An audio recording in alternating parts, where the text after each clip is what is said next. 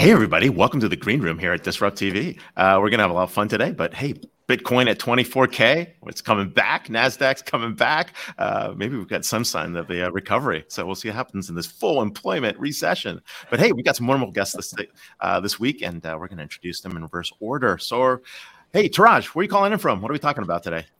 Hey, I'm uh, calling in from Los Altos Hills, and we're talking about my new book, Exit Path. Who really teaching people what the exit is on a startup side. We're going to learn more about that. Saul, what about you? Where are you calling in from? What are we talking about today? I'm at home in Providence, Rhode Island, uh, and we're going to talk about how to make transformation safer and easier to manage, and a very specific example, uh, Luna U, to end the maternal health crisis in America. Wow, we're going to get to see some of your pilots and hear about what you're doing. That's amazing. Jeff, what are we talking about today? Where, where are you calling in from? I'm calling in from my home office in Colorado. And today we're going to talk about something which is near and dear to you, Ray, the great refactoring. And um, we're going to talk about that in the context of how to help people and organizations navigate this crazy world of ours. Indeed. All right. Well, hey, back to you, Elle, and uh, we can kick it off. All right. Three, two, one.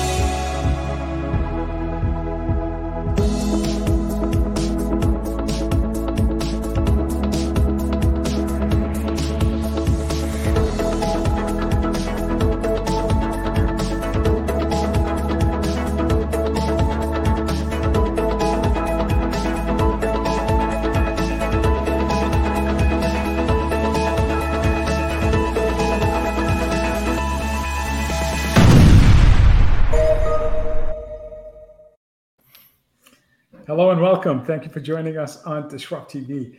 My name is Vala Afshar. I'm the Chief Digital Evangelist at Salesforce and your co host for the next hour. We welcome you to follow us on Twitter at Disrupt TV Show. Send Ray, myself, our distinguished guests, uh, your, uh, your questions live using hashtag Disrupt TV. It's my pleasure to introduce my co host, Ray Wang. He's the CEO and founder of Constellation Research. He's the best selling author of Everybody Wants to Rule the World Surviving and Thriving in a World of Digital Giants. Ray's a regular television uh, business and technology news contributor on Fox Business, Yahoo Finance, Bloomberg, CNBC, and Wall Street Journal. In my opinion, he's one of the top futures to follow on Twitter at RWANG0. Welcome, Ray Wang, to Disrupt TV.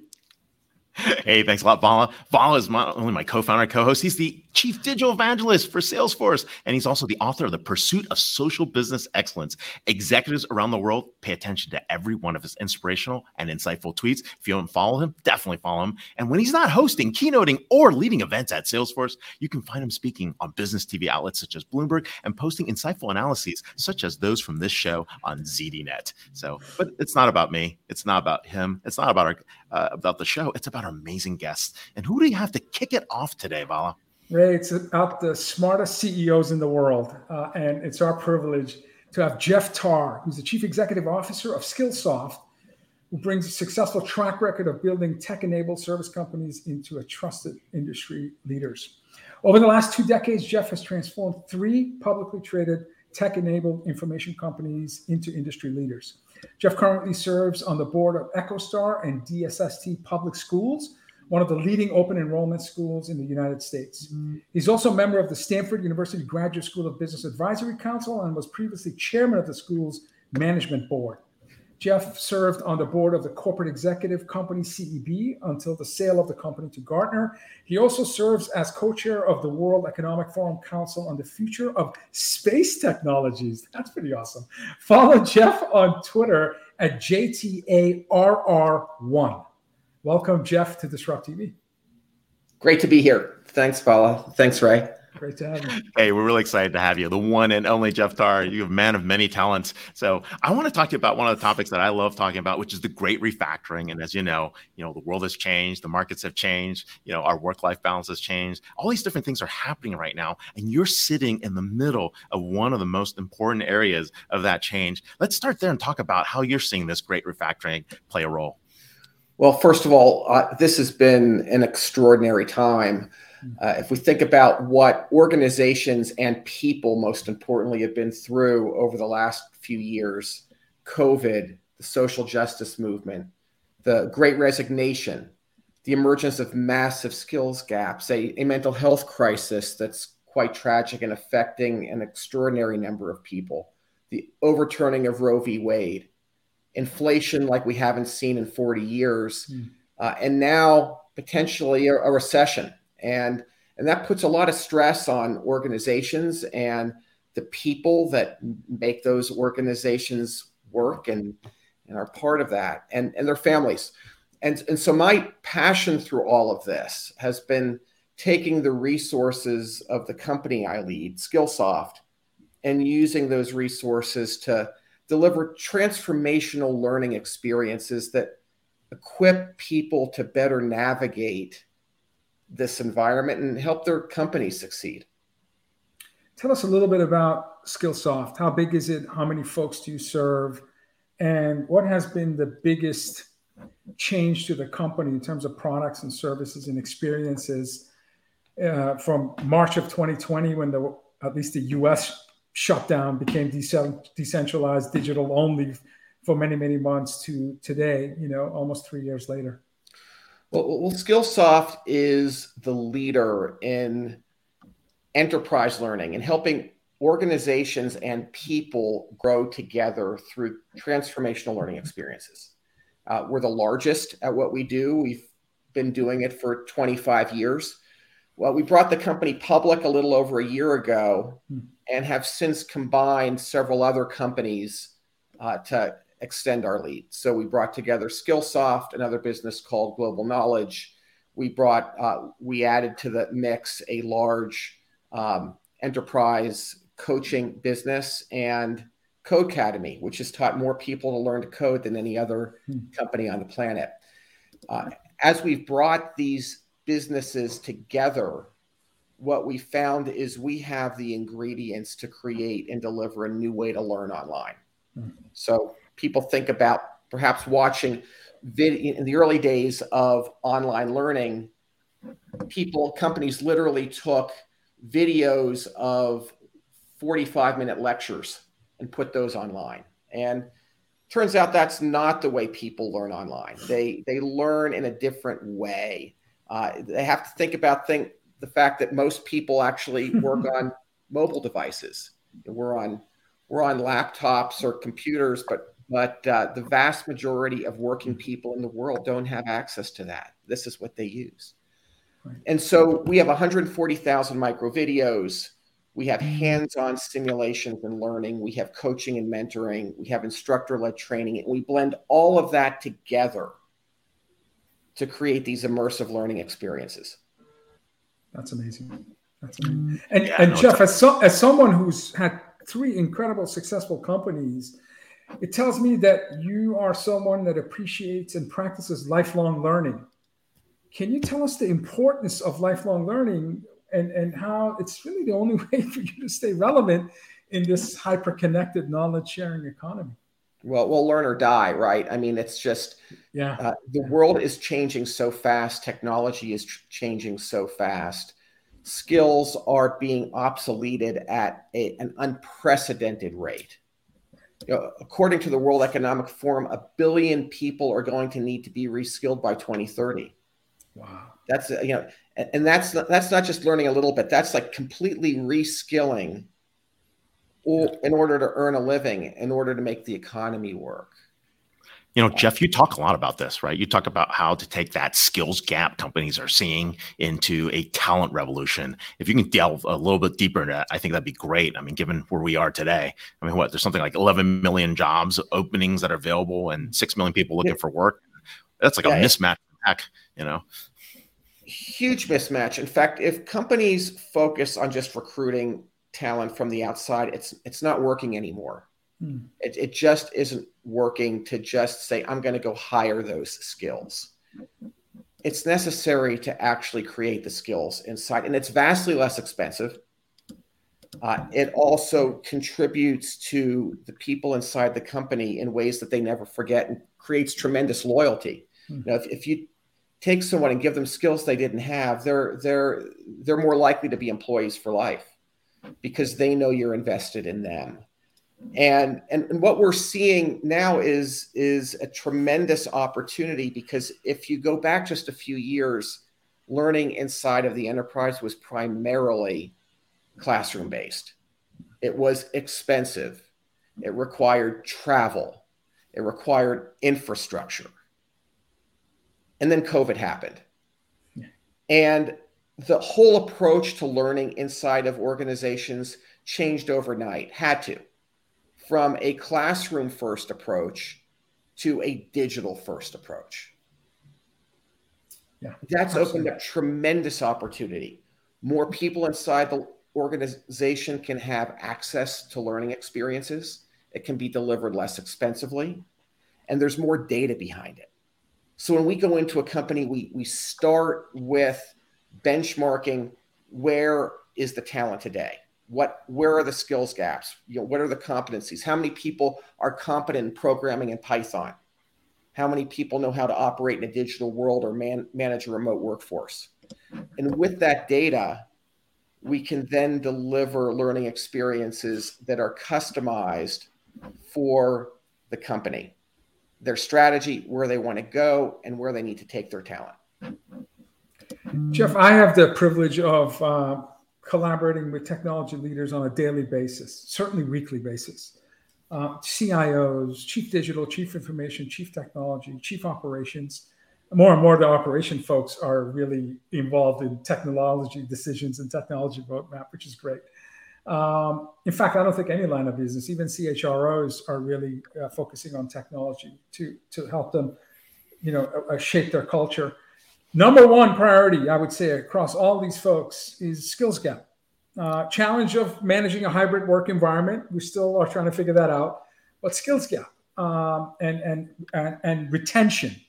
Uh, so, what are technology leaders telling you uh, and, and your leaders? Uh, what are their expectations? What do they want from Skillsoft in terms of you know demonstrating to the business you know uh, this this imp- importance of investing in, in, in, stakeholders starting with their employees you know it depends on who you're talking to in the organization and its company and, and, and, and the function that you're talking to so i was recently talking to a, a fortune 50 cio hmm. who said jeff my two biggest challenges are onboarding new programmers and hmm.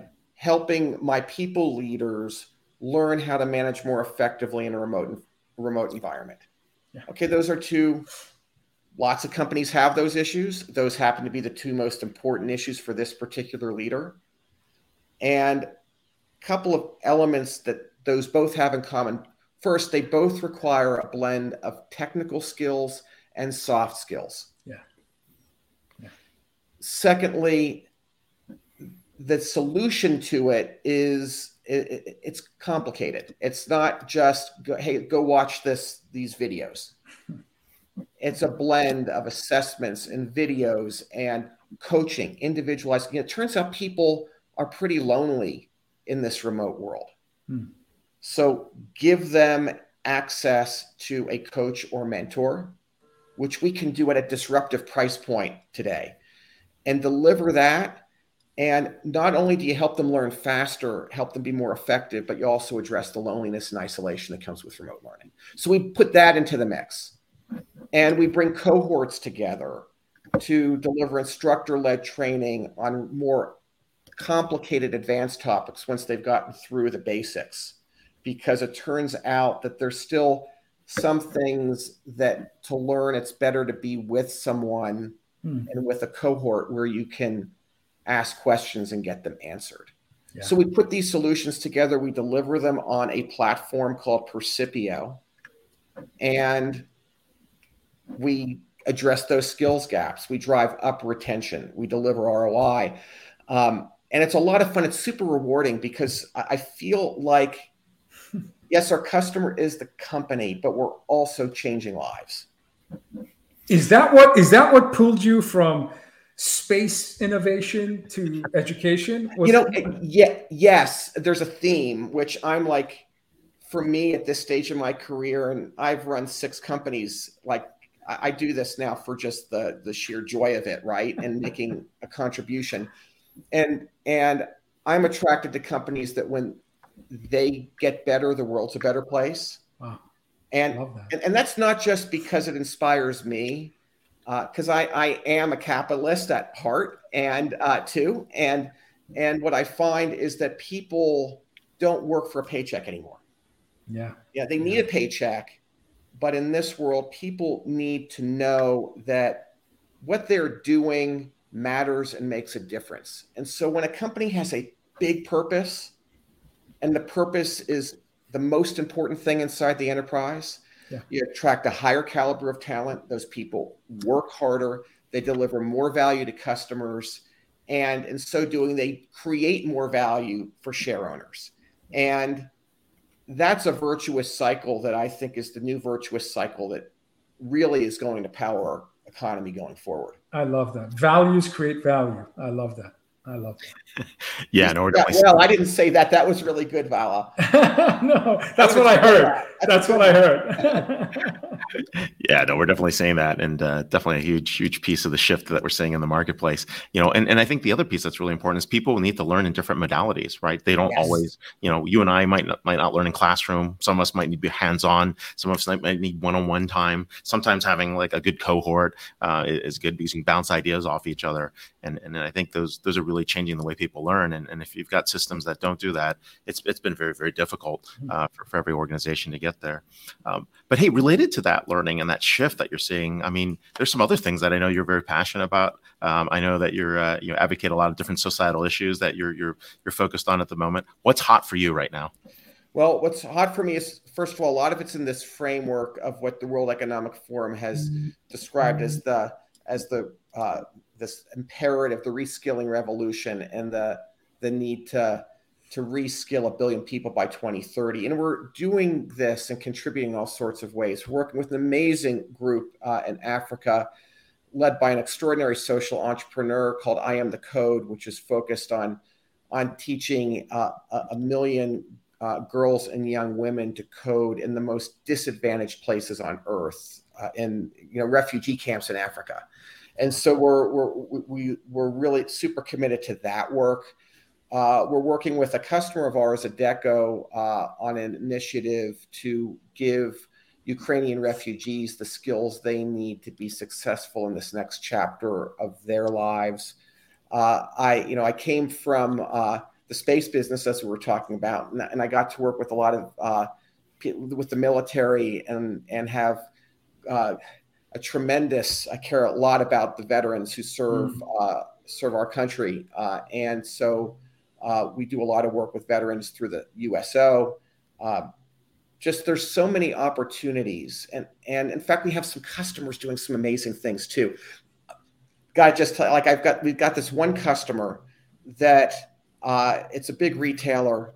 They their employees are their customers in the communities they operate when someone applies for a job, sometimes they don't have the skills to get that job. Hmm. And instead of sending them back into the community with a bitter taste about the from that experience of not getting the job, because that would be really bad for their business too. Uh, they've created a platform so that we can deliver customized learning journeys to the people who don't get jobs so that they can go get the skills and come back and apply again or apply for another job in the community and be continue as loyal customers, future employees, and successful members of the of the community. And and so we're seeing also companies do all sorts of interesting things like that that are really exciting and inspiring. That's awesome, Jeff. My last question. Uh, my youngest is 12 years old, so middle school. My oldest is entering sophomore year at Bentley University. So about a 10 year difference between my youngest and oldest, and I've got one in the middle. What Our CFO went to Bentley. That's great. Oh, yeah. awesome. great school. Great school. I, don't like the tuition, but it's great school. uh, yeah, the tuition's killing me. Uh, but anyway, that's a whole other show. Uh, what advice would you give my 12 year old and my 19 year old in terms of the skills that you think are going to matter most in the next, te- next 10 years? Are there a set of skills yeah. that they need to, and you reference soft skills in one of your answers. And I think you know that's an important set of skills that are the hardest to develop and perhaps the most valuable but are there certain skills you would recommend to my to my kids? Yeah you know a, a few. First first of all uh, for your younger uh, your younger child i would say learn to code. Yeah. The world is becoming software right? Yeah, and so learning learning to code uh, is a great skill. Uh, i'd say the soft skills are super important uh, for uh, both mm-hmm. your uh, both your data science, I would say, for the older one, and then uh, I'd point out mental health wellness, like mindfulness. Learn to meditate. Learn to learn how you know this world with the social media and everything out there is, and the mental health crisis is real. Uh, I think everyone should learn some basic wellness skills, and I think the sooner we we teach our children, the better. Jeff, great advice. Indeed. Some great advice here. We're here with Jeff Tarr, CEO of Skillsoft, multi successful CEO, Bain alumni, and more importantly, uh, a guest now on Disrupt TV. So thanks a lot for being on the show. Have an amazing Friday and hope to hear from you again soon. Thank you, guys. Jeff. Thank you. Great CEO, great advice. Uh, amazing. so, yeah. Um, only the best CEOs come on this program, and that's no exception with our next guest.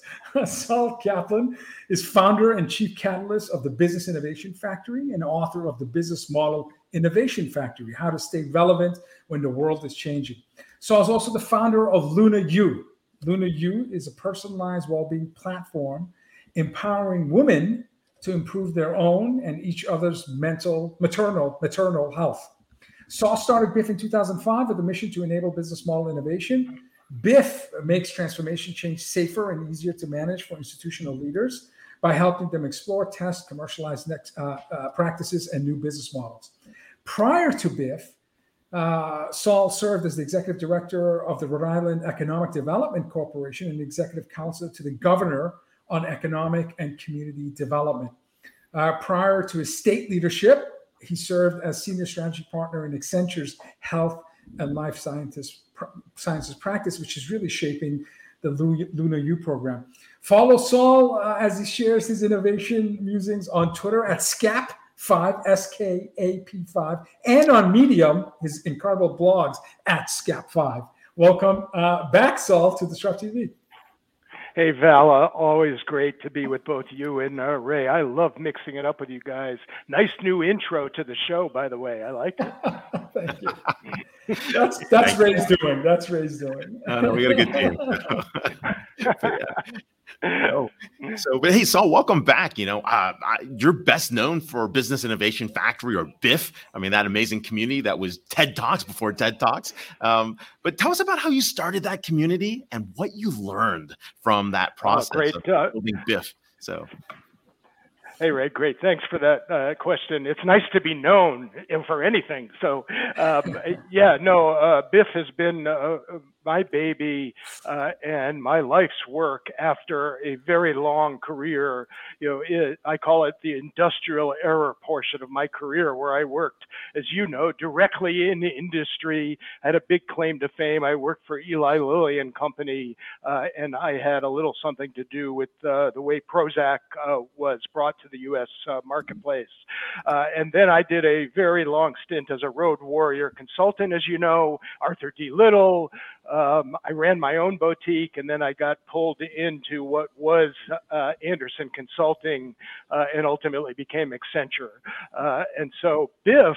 Uh, was uh, you know after my fourth midlife crisis, uh, and I was starting the next half of my career, right, where I knew that innovation required a whole new tool set from the science MBA background, working with large enterprises, top down change that always had transformation on the front end, but ended up being incremental uh, to the existing business model. And that was fine during the era I did this. You could win as a share taker as the CEO just do better uh, than whoever's ahead of you, you know, and you can move up the competitive table uh, at operational excellence.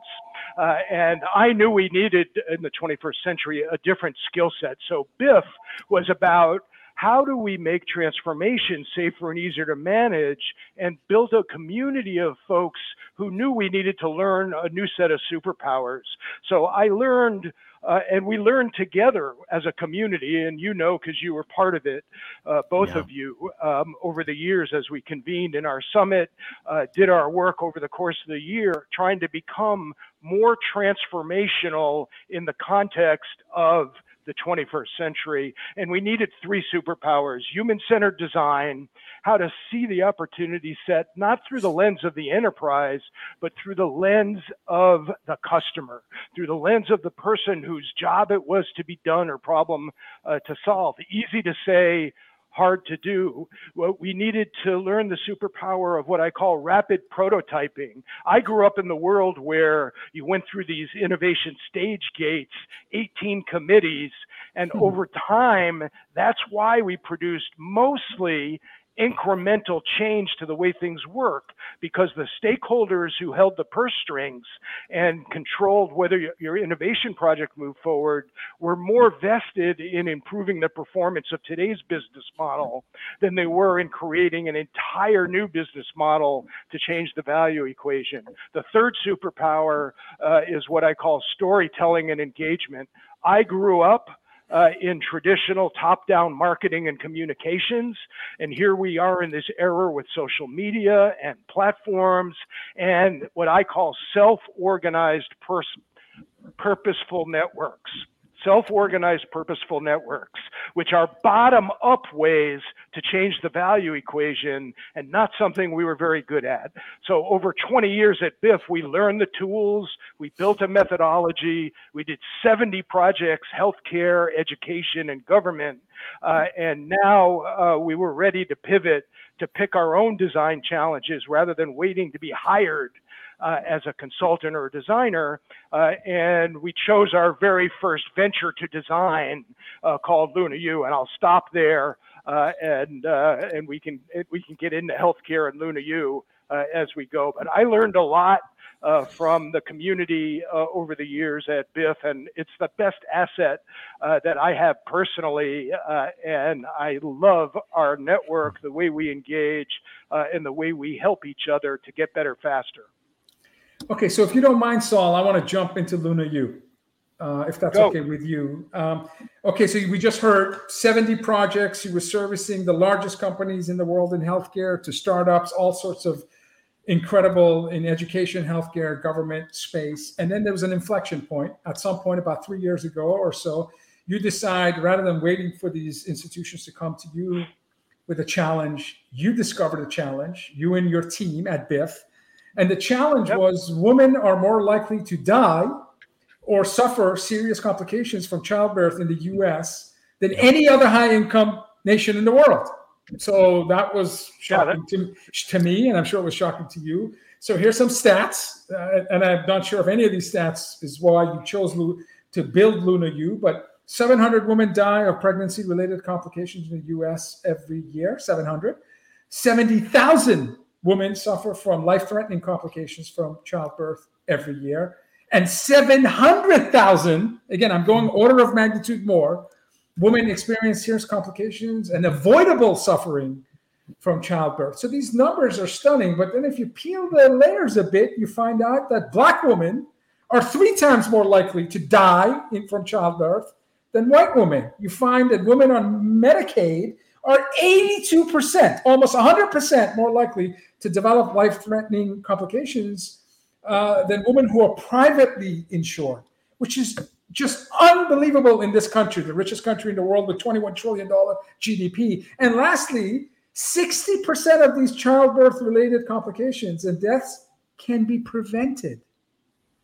okay, is this why Luna uh, Luna U was born? Because it sounds like one of the biggest crises we have in healthcare is right here at home, certainly in your state of Rhode Island. So tell us about when you found out about these things, what inspired you, motivated you, and frankly grabbed you by the neck and said, "You and BIF need to solve this problem." Oh, I, well, first of all, Luna, I need to take you around uh, everywhere I go. That was uh, a brilliant uh, description of the problem. Uh, it's a sad state. It's a sad state. No, it's worse than it's worse than sad when you when you look at these uh, statistics. And we picked it with intention right? We picked this use case to design a new impact venture because it's a highly visible problem. It's on the front page of newspapers, uh, the subject of documentaries. Uh, and the more we peeled the onion and learned about this problem, the more angry we got about how can we live in a country uh, that is the worst performing at maternal health uh, with the kind of healthcare system uh, and professional expertise that we have, how can this even be? And when you think about it, it's not hard to understand. Pregnancy is not a disease and yet we assign it to the healthcare system, which was designed mostly to treat us when we were sick, when we have a disease. And it's really good at it, right? We can debate. There are instances where we wish it were a lot better. But the truth is, it's really quite good uh, at how to diagnose and treat disease. But there are a lot of diseases where it is the results are almost more dependent on the conditions we live in, right? Our behaviors, our own place in the ecosystem.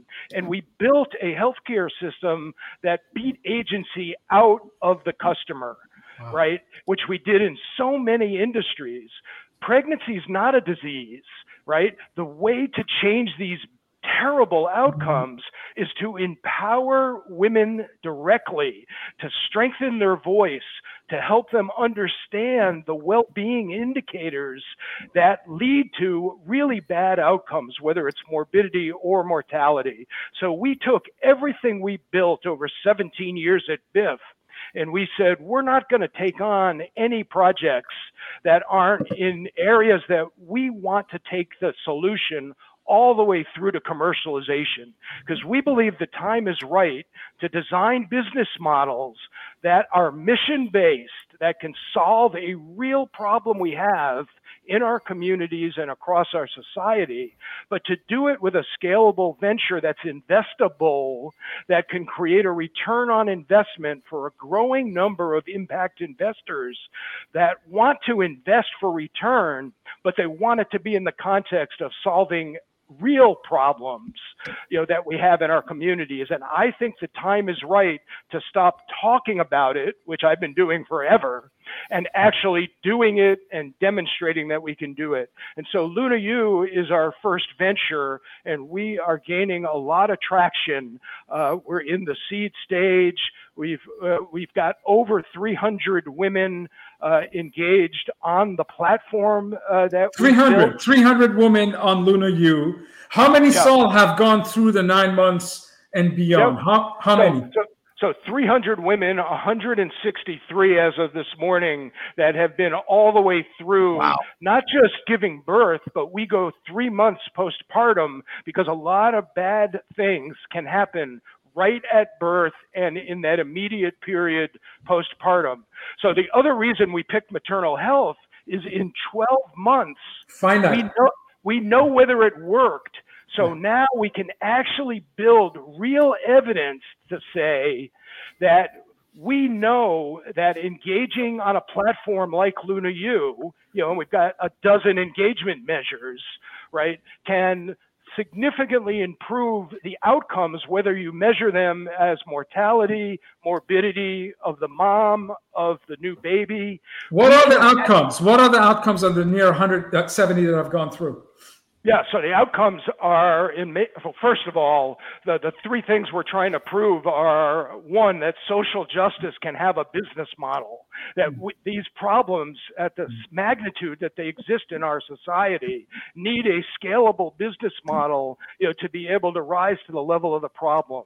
And so we want to close the racial disparity. So we start with underserved populations, BIPOC women to, who have the most risk to demonstrate that Luna U can change the outcomes. Then we want to improve two kinds of outcomes clinical outcomes, which are, we didn't make them up, they're well known, right? You can look at morbidity and mortality measures, uh, whether the woman carried the baby to full term, whether they had a low birth weight baby, uh, whether they needed, whether they had a preeclampsia and eclampsia, you know, and ended up on an operating table, you know, where they needed blood transfusions, whether the baby needed to go into a NICU, you know, really, really expensive. So we've got clinical outcomes and we've got uh, economic outcomes. As we scale, we can start to build the data model. And the other thing about Luna U is it's an empowerment model, not designed to make the healthcare system work better. It's designed to empower the customer. So all of the data hmm. is her data right, in a trusted, secure way. We're not taking the data and repackaging it and using it for other purposes. We make her a stronger actor with her doctor, with her midwife, and we make it easy for her to share it in the system, you know, to start to take some of the pressure off and some of the reasons why stress levels go up during pregnancy uh, and create these bad outcomes. So we're beginning to show really high pay, uh, satisfaction scores, and now we're collecting the actual data that will allow us to evaluate the causal relationship as we scale. So we're really excited about that. We're doing it in the prototype phase in partnership with a Medicaid insurance company, Neighborhood Health Plan here in Rhode Island. They're the largest. Oh, neighborhood, neighborhood health. So that's the largest insurance provider in the state. They are the biggest player uh, in the the Medicaid marketplace, and so they're a real influencer. They mm-hmm. share our mm-hmm. mission because they know that we need to do better, and they know that the existing system, well intended, trying many point solutions, but hasn't been able to, to get the system impact that we want and mm-hmm. need. So came in and helped us fund the prototype and so now we're off to the races, and I'm starting to shape demand across the country, looking for new program partners. The we just launched our seed round, uh, and uh, I've shared with you uh, and Ray uh, before this. We're getting a lot of traction. You know, we've raised $850,000 already in the seed round, and we're well on the way you know, to having the resources necessary to build the evidence base, which will put us in position, you know, for an A round of financing, which will put us in position to go all the way to the size this venture really wants to be. There are 3.7 million live births in wow. America. Uh, and so it's a pretty nice addressable market with a very significant unmet need. Uh, and so we're really excited uh, at the early stage of where we're going uh, with this. And we believe that this approach is not only applicable in maternal health, but there are many diseases and care paths where we already know the role of the patient themselves, the consumer, hmm. plays a really critical role in influencing the outcomes. We've got to do better at how to engage them and empower them to be stronger actors if we want to improve our performance uh, in our healthcare system. Hey, Saul, let me ask you a real quick question. This is healthcare, right? And you're right. I mean, it really comes down to the patient, the individuals there. Um, and, and part of it is it's, it's healthcare is hard, right? So, what behavioral changes are needed? Support networks that are often unidentified or ignored, other factors like that um, that you see are applicable in other yep. um, areas um, as well. Well, let's. Uh, I'll stick with healthcare for a second, and then uh, uh we can talk about other areas. But well, clearly, maternal health. I mean, other other there's other disease states and other you know areas yeah. where people find that opportunity. We know that the healthcare system is trying hard to reach out beyond treating the disease as, as uh, when when people are sick to do a lot of the preventative work to and engage patients earlier and, and they're trying really hard but they're all programs that get designed that are pushed from the enterprise out, mm. right? From the healthcare system out. One of the problems is we have to earn the trust of, of the customer of patients if we want them to share their lived experience honestly and share their story and make their data available they we have a huge hurdle to get over for them to trust our solutions. Our solution doesn't come to them through the healthcare system. It comes to them directly and we're working to build the trust. That same exact phenomena is true. We could talk about transforming almost every any industry. I like to talk about education is another classic mm-hmm. Example of a top down, right? Like not in yep. building a model that's for the student experience. We could talk about almost any public service, right? That's a, mm-hmm. a, a government out you know, down to the community as opposed to self-organizing the people that have the problem in the first place and empower them to be stronger actors in shaping solutions that they believe in, they tell their friends in.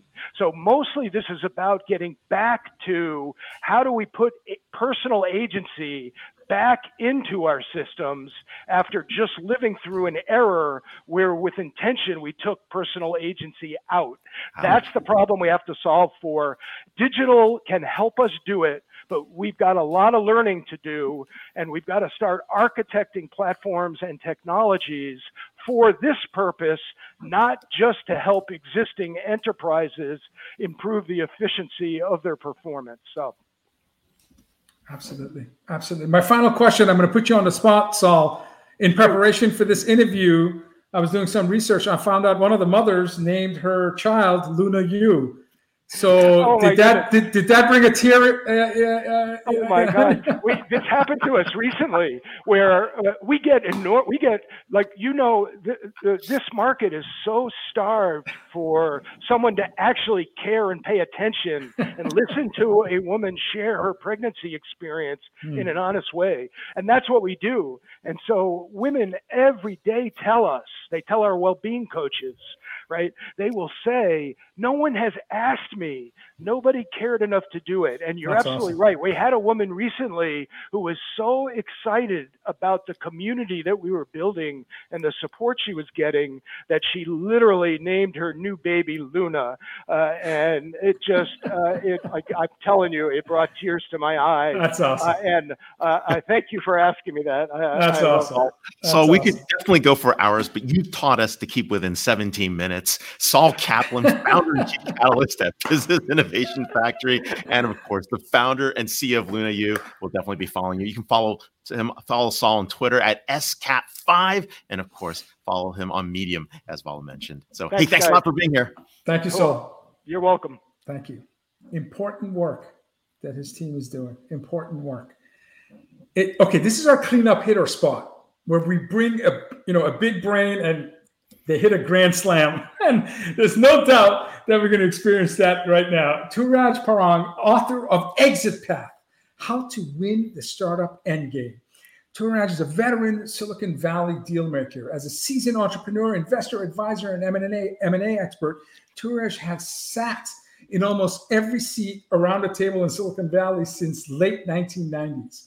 Touraj's book, Exit Path, draws on his decades-long unique experience involve, involving hundreds of M&A transactions, strategic partnerships, venture capital investments, totaling billions of dollars in aggregate value. He's currently the chief operating officer at Serve Robotics, which he helped spin out of Uber, and an operating advisor of Pear VC, a leading early stage venture capital firm. You can follow uh, Touraj on Twitter at Touraj, T O U R A G. He must have been an early adopter. I couldn't get Vala. I couldn't get Bala. That's amazing. All right. Welcome, Touraj, to the DisrupTV. Uh, uh, it's great to be here. And I, also, it helps to have a very unusual name. Uh, thank you so much. and uh, by the way, what inspiring two speakers you just had. Uh, I see a common theme there, which is restoring agency and empowerment. And this book is also about that. So, uh, love to talk to you about it. Yeah, this is amazing, right? And and you know, thrumming through some of the summaries and part of the book, right? Um, one of the things that caught my eye was also the, your comment about success, right? We define success the wrong way for startups. Let's talk about how we traditionally have identified success, and more importantly, what we really should be thinking about for success. I'll turn it over to you, Touraj. Yeah, absolutely. And I think Jeff's uh, words really resonated. He mentioned that, uh, you know, how uh, employees are looking for impact and looking for purpose and, and how they're connecting with the mission of the companies they're joining with. And, you know, uh, entrepreneurs are sort of from the outside viewed as people who are looking for uh, financial success, right? Financial metrics, building great valuations, etc. But really, when it comes down to having been in this uh, kind of serial entrepreneur seat myself, started multiple companies. It really never was about the money, and it was a lot about the mission. In fact, I've joined startups because of their mission. I have started companies because of the mission. So that kind of mission orientation mm-hmm. is first and primary in the minds of pretty much every startup entrepreneur. We, we all know that the odds are so tilted mm-hmm. against us, right? Most startups don't survive beyond five years. In fact, venture backed mm-hmm. startups are even worse. Uh, 70% of them don't even return the money that was invested in them. Wow. So the odds are pretty grim. But the reason we do it is that we are connecting with that mission. And and that's one thing that i encourage in the book is to kind of reconnect with that because a lot of times when we are doing uh, the startup world and we are just uh, putting one fire after another the urgent seems to push out what's important. And and so um, kind of it, it really helps to kind of step back and, and remember what was the mission and what was the purpose we started the startup for you had some incredible endorsements of your book. Um, Adam Grant said it's the best book for startup founders he's ever read. Uh, so, congratulations on the book. Uh, can you tell talk to us about maybe firsthand experiences you've had that perhaps in a hard way taught you the importance of exit plans and yes. how to prepare? yes, uh, failure can be a great uh, teacher, yeah. right? um, and I, I, as a as a new entrepreneur, first time entrepreneur, I had an excellent teacher. so, uh, so what happened was back in 2005, um, and that was my first startup, Jaxtr and uh, we had this idea of connecting the world of mobile phones with social networks. And at the time, mobile phones were not the smart uh, app uh, enriched environments. They were these dumb feature phones, as you may recall, and they didn't have any apps on them. Uh, but people love to speak on their phones. And started texting, although it cost him an arm and a leg to even send a, one text message or make any long distance calls. Because students would go broke making calls. So we figured, you know, hey, if we transferred these uh, voice and text packets over the IP network, we could bypass the toll charges of these telephony networks, right? So that was our aha moment. And we weren't alone. There were actually three, four other startups doing the same thing. So we were kind of bringing the Skype experience that was on desktop computers and laptops to the mobile phones again uh, not smartphones.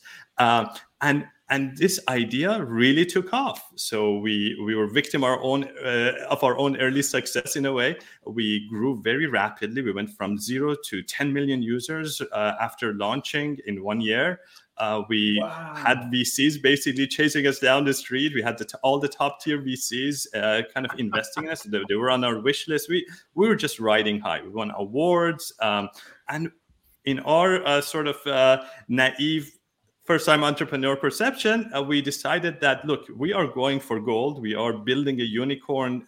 Although the term didn't exist back then, we're building a billion dollar company, um, and uh, we were going to go for the IPO and we don't need to build relationships with strategic partners or with potential acquirers. Who needs that? That's a waste of time. Let's focus on our viral growth and, and just double down, pour fuel uh, on the fire, and, and just keep going. Lo and behold, little thing that we didn't know was the market, which tends to turn on you uh, unbeknownst a lot of times at the worst times. So we hit the 2008 2009 recession, and oops, um, uh, there was no more venture money to be had.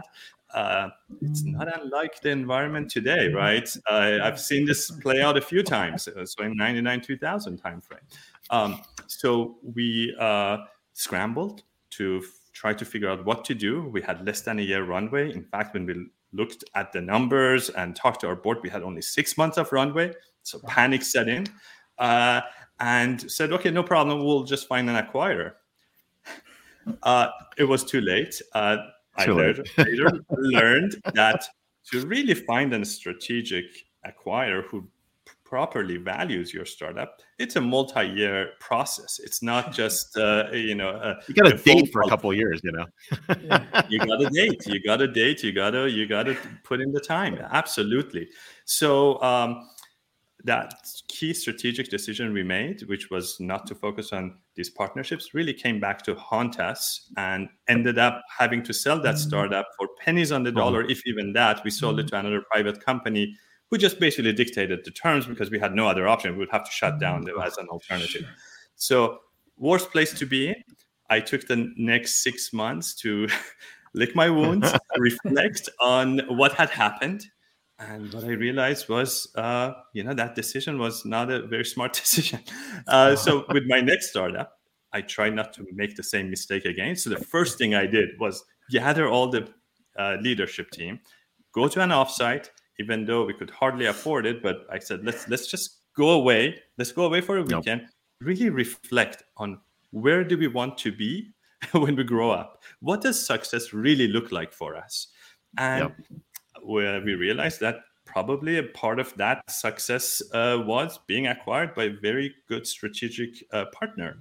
And then mm-hmm. we made a wish list of who those partners were and thought mm-hmm. about how do we rank them how, how do we prioritize them what are our hypotheses about why they're attractive and why we are attractive to them and then that just offsite and having that mindset and having that clarity set in motion a course of events over the next two years that kind of grew that company from like 10 20 million dollar valuation to over a hundred million dollar and we sold it to vistaprint in a, in a very uh, uh, very nice auction process where we had multiple uh, acquirers bidding on us, and that all beautiful. happened due to that uh, to that realization. And I've seen this um, kind of mindset and this kind of approach help many other entrepreneurs, and I've also seen, sadly, on the other side, many others who have approached me and asking me, "Hey, how do I sell my startup?" And I asked them, "How much runway do you have?" And it's too late. Yeah. Yes, yeah. sadly. Too late. You know, Touraj, that's a very good point. I mean, we've seen this happen in all the cycles. You've been through everything, starting from Wilson all the way to all these different startups to where you are today. I mean, these are some amazing kind of stories all gathered together. I mean, if you're a startup leader and you're not reading this book, I mean, you're definitely missing out. Uh, one of the things that stuck out to me was really the question about mercenaries versus missionaries. If you got an exit plan, are you a mercenary or you're a missionary? And and I think that's a very important piece because people back there with some idealistic realistic views of what a startup is supposed to do might be wondering. So back to you. Absolutely. Great question. And uh, this is actually something that underlines a bigger phenomenon that uh, I call the exit taboo. In fact, talking about exit strategies with investors tends to be a cringy subject. You know, a lot of times yes. Uh, yes. uh, it's actually a no-no to put your exit strategy in your pitch deck to an investor, and even raising it with your board members, with your leadership, with your employees, kind of gives people the, kind of a strange. Yeah, vibe. it's kind of taboo in the valley to do that. it, it, it, really there aren't that many subjects that are taboo. Exit seems to be the, to have yeah, the valley. Anything goes except for exit strategy. no kidding, right?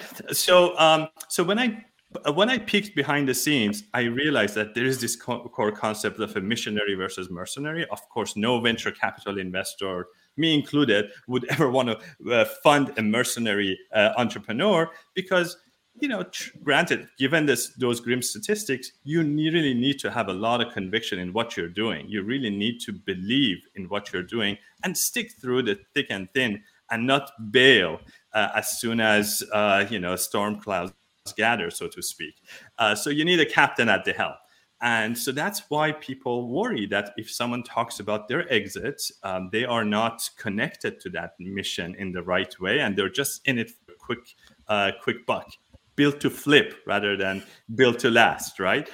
But we all know mm. that ultimately, all investors and all founders only financially gain when these startups either IPO or or sell to an acquirer. In fact, there are 30 acquisitions for every IPO every year. So the most likely success path is selling to an acquirer. So we all know that. In fact, to best execute on your mission, that would be the success path because mm. 30 out of uh, 31, chances are that you are going to be sold to an acquirer. So you might as well find the right acquirer that is now. aligned with, with the mission. Uh, sorry, yeah. did we get cut out?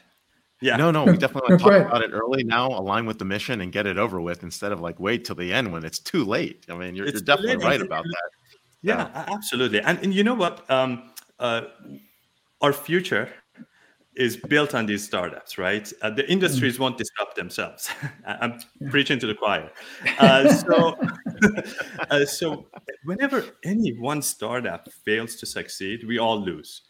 I, mm. I am a cheerleader for startups and for entrepreneurs. I have two daughters. I want them to have a better future. I wrote this book so that maybe we can tilt the odds of success just slightly towards uh, these entrepreneurs, and thereby we all win.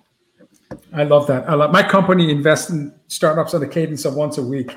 I think we are the most active corporate venture capital, Salesforce Ventures, uh, behind maybe Google Ventures. Uh, but uh, so I, am a, a, huge uh, ch- a champion and, and, advocate for startups. What, when do you know to sell your startup? Like when you're advising okay. startup founders, what's your checklist or how do you guide these startup founders when, when it's the right time for them to consider being acquired?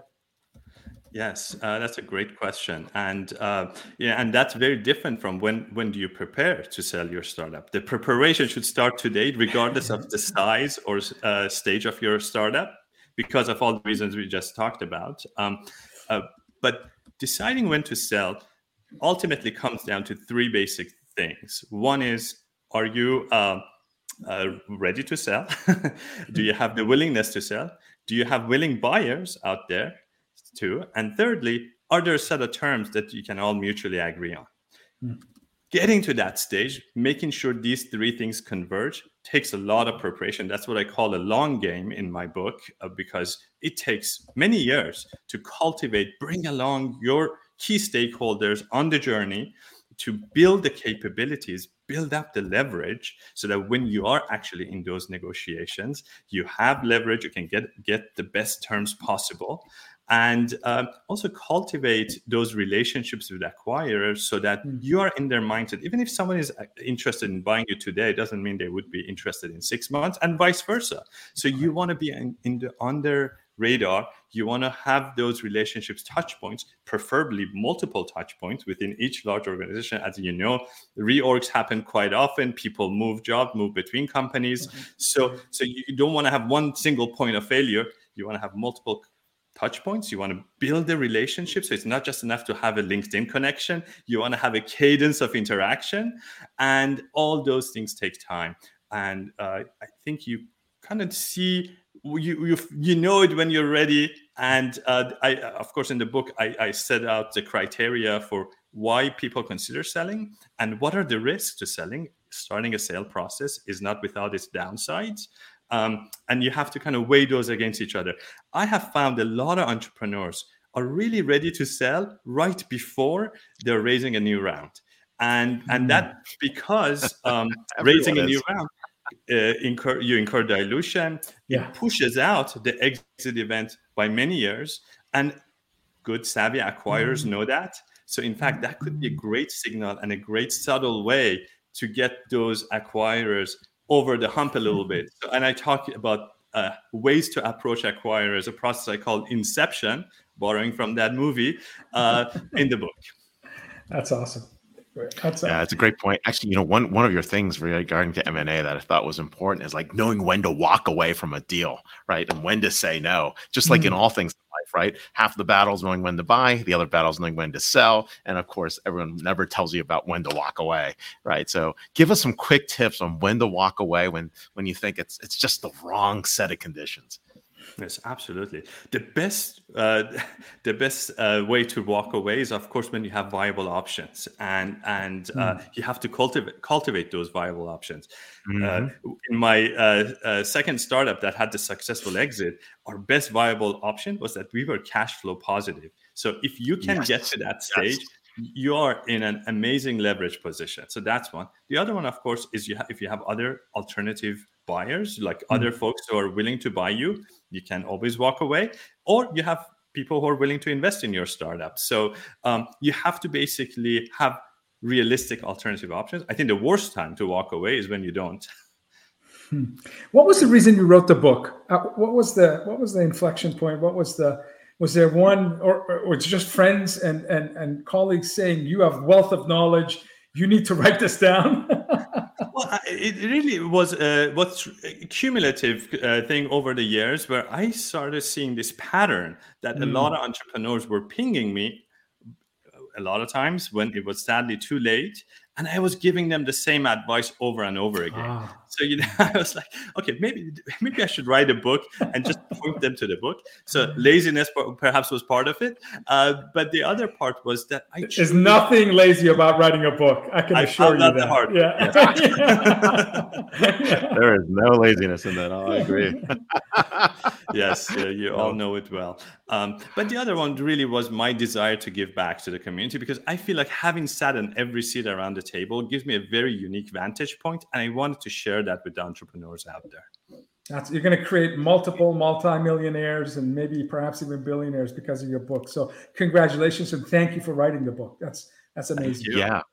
This is the book to read. We're with Touraj Parang author of Exit Path, How to Win the Startup Endgame. You can follow him at Touraj. More importantly, you can pick up his book. It came out July 22nd. And of course, pick up where books are sold, including Amazon and uh, the number one new release in consolidation and mergers on Amazon. so, hey, how nice is it to walk into a bookstore and see your book on the table?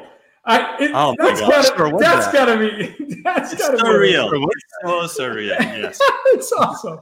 Congratulations. Where were you in when you did that? So. I saw it in his Twitter feed. It's sitting on the table, and it's a rack of books. I'm like, wow, that is just that's got to put a smile on your face for the entire day. It was worth it. Yes, thank you. Yes, thank you. Yeah. Thank you so much. Thank okay, you. Thank you, cool. Happy Friday. Thanks. Thank you. Wow. yeah, no, I mean Jeff Saul Touraj. I mean, like, yeah, you know, these are folks that expand your mind.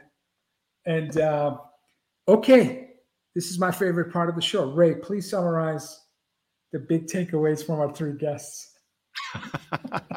individual empowerment, uh, right? Uh, agency, I think, as Touraj was putting it, mm-hmm. right? I mean, Jeff was talking about how we can actually each help ourselves, help our employees. Doesn't he look like he's having fun? Like when he was answering, like Jeff was like giddy talking about his company. I mean, that's when you know CEO is having fun. Anyway, go ahead. Oh yeah. my God, I, I, had the pleasure of giving a keynote at his event, and you could just feel the energy from him. He, he this mm. is something he loves. You can feel the passion.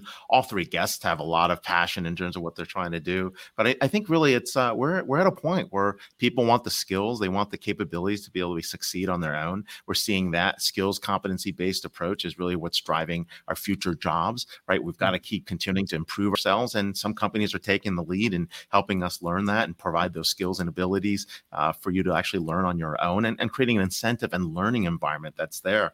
Uh, what Saul was talking about was similar. That's with personal health, right? Our ability to take, you know, uh, behavioral changes in healthcare provide the uh, environment and infrastructure for you know people to succeed, especially for mothers and especially for BIPOC mothers uh, to be able to have that opportunity and then to take those learnings and apply it to other healthcare. I think it's going to be really really powerful. Uh, and then of course, right? I mean, you know, we just talked about what startup founders. I mean, can you imagine being a startup founder? It's crazy, right? I mean, everything's going so fast. You're getting advice from a million different people, and here comes this book that says, "Here's what you need to do: get an exit path before you even start." Start, right? Think about what that plan is, work to it, and then take it to the next level. And, and I think what we've got on this episode is some really good advice for people who want to improve themselves. So it's it's uh, it's incredible.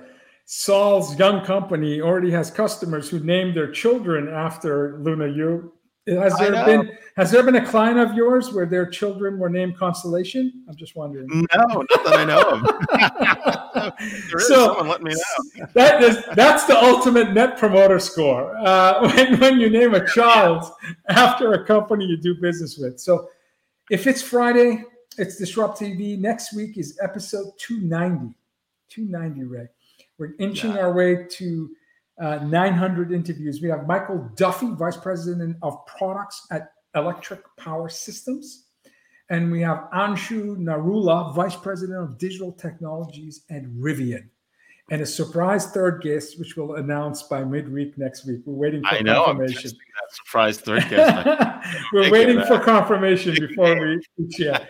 So Thank you so thank you so much for watching, and uh, we'll see you next uh, next Friday. Thank you, everyone. Bye, everybody. Ah!